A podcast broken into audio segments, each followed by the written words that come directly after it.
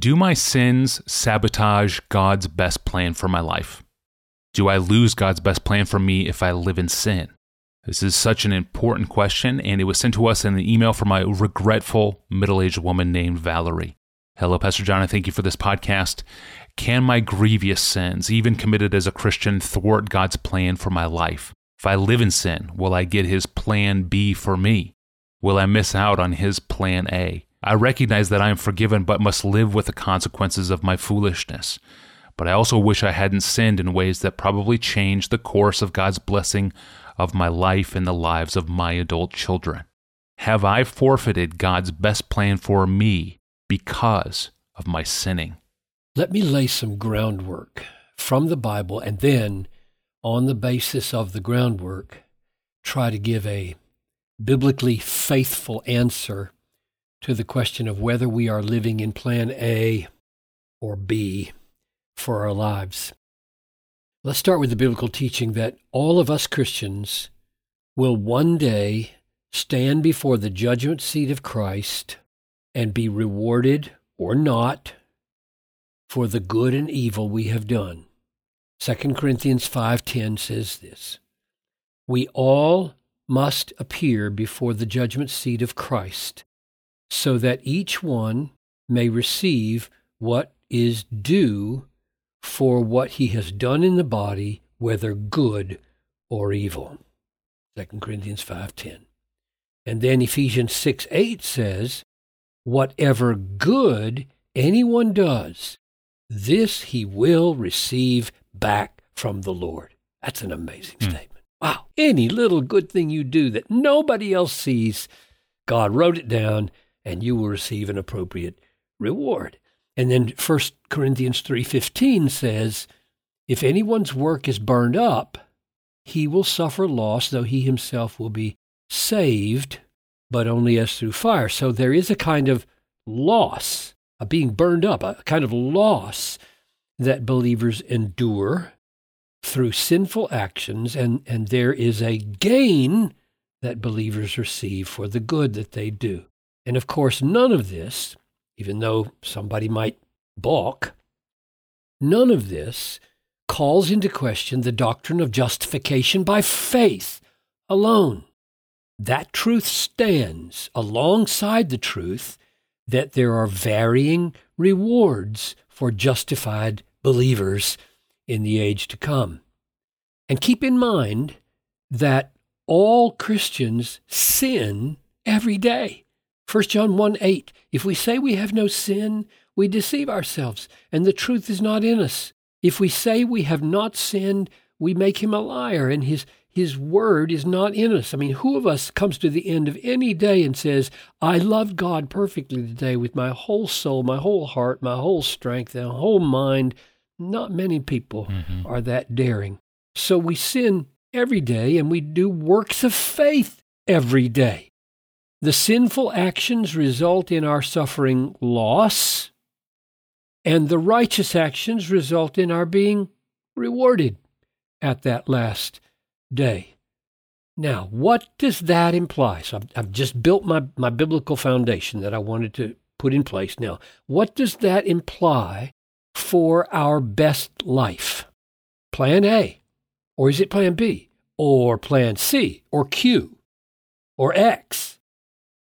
The best life from a strictly individual standpoint. Now try to imagine just just you, considered you without reference to anybody else in the body of Christ, say, just you, the, the strictly indi- from the strictly individual standpoint, the best life would be a life with the fewest sins and the most loving deeds.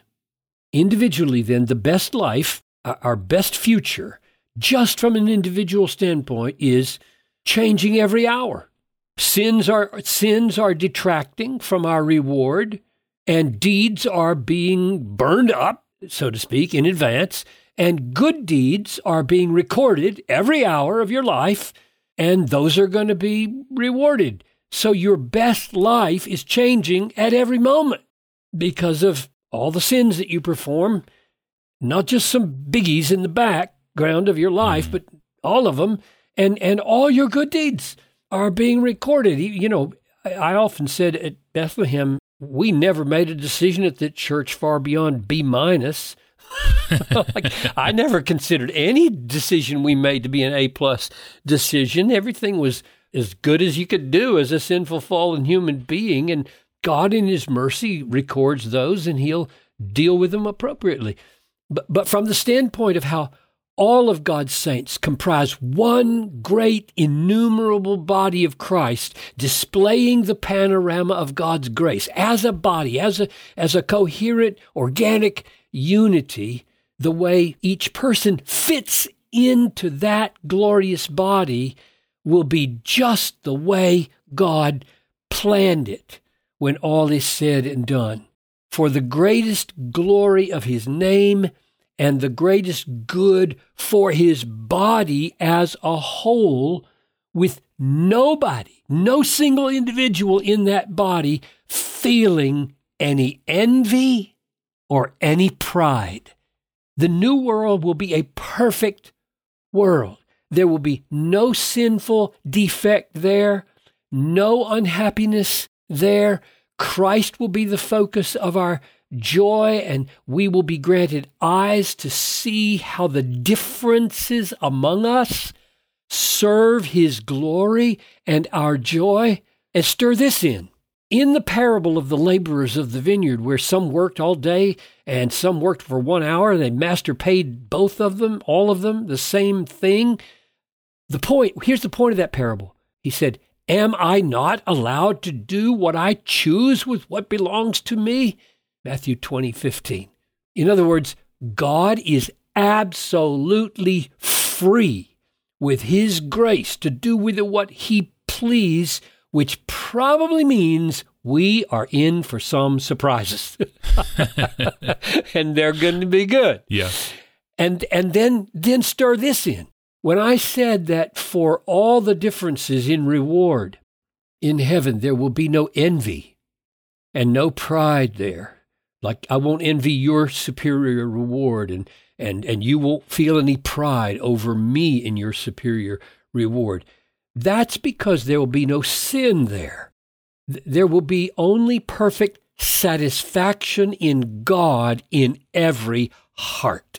Every cup, no matter how it's shaped, no matter how big or little it is, every cup will be full and overflowing with love and joy in God. He will wipe away every tear from their eyes.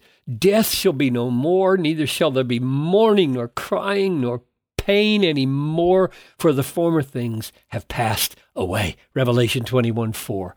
So here are a couple of closing implications for life. All of us have regrets. If we are honest, the, eh, if we're, if we're clear sighted, we have regrets at the end of every day not the end of a season of parenting only. Every day, not just for a few big regrets in the past, but for hundreds of things that accumulate over days and weeks and months. What shall we do with these future altering regrets since they're all going to be burned up someday? Paul said two really helpful things. 2 Corinthians 7 8, even if I made you grieve with my letter, I do not regret it I rejoice not because you were grieved, but because you were grieved into repenting. For you felt a godly grief, so that you suffered no loss through us. For godly grief produces a repentance that leads to salvation without regret, whereas worldly grief produces death. In other words, there is a kind of looking back with remorse that leads graciously to repentance and takes the future ruining sting out of the remorse. To be sure, the scars and damage of our sins sometimes cannot be reversed. And I, I heard in her in her question concern about that. Yeah. They cannot be reversed. Broken health. Maybe you smoked too long. You just broke your health. Shattered marriage. The divorce, remarriage, it's not going to be fixable alienated relationships, psychological scars from who knows what. But Paul's point is godly repentance and godly remorse is full of hope, full of hope that these things will not destroy our future or our joy. And Paul, Paul knew this from his own horrific past. He knew, he knew the pain that he was talking about when he referred to the past because he had been, he says, the chief of sinners because he actually had a hand in murdering Christians. Imagine how that hung over Paul the rest of his life. He took the life of Christians, which is probably why he said this final word in Philippians 3 One thing I do, and I, I can just hear him battling. One thing I do, forgetting what lies behind. Oh, that must have been a battle. Forgetting what lies behind and straining forward to what lies ahead, I press on toward the goal for the prize of the upward call of God in Christ Jesus. That's Philippians 3:13. So my conclusion is that it is futile and pointless to try to figure out whether we are living in plan A or plan B or plan X or plan Y. We are living in the rest of our lives. Today is the beginning of the rest of your life. If you're a Christian, it is leading to perfect happiness forever, perfect happiness forever in the presence of God. So throw yourself into this life with great expectation that God is going to increase your eternal capacities to enjoy Him as you rejoice to do His will now. Hmm. Very helpful and encouraging word. Thank you, Pastor John. And thank you for listening. If you want new episodes of this podcast delivered to you, subscribe to Ask Pastor John in your favorite podcast app in Spotify or by subscribing to DG's YouTube channel. And to find other episodes in our archive or to submit a question to us of your own, do that online at desiringgod.org forward slash Ask Pastor John. Well, how much joy did the curse cost me? By his curse on creation, didn't God intentionally put a limiter on the joy that we can have in him in this life? Wow, that is a solid question from a listener. I'm Tony Reinke. That's up on Monday. Have a great weekend. We'll see you then.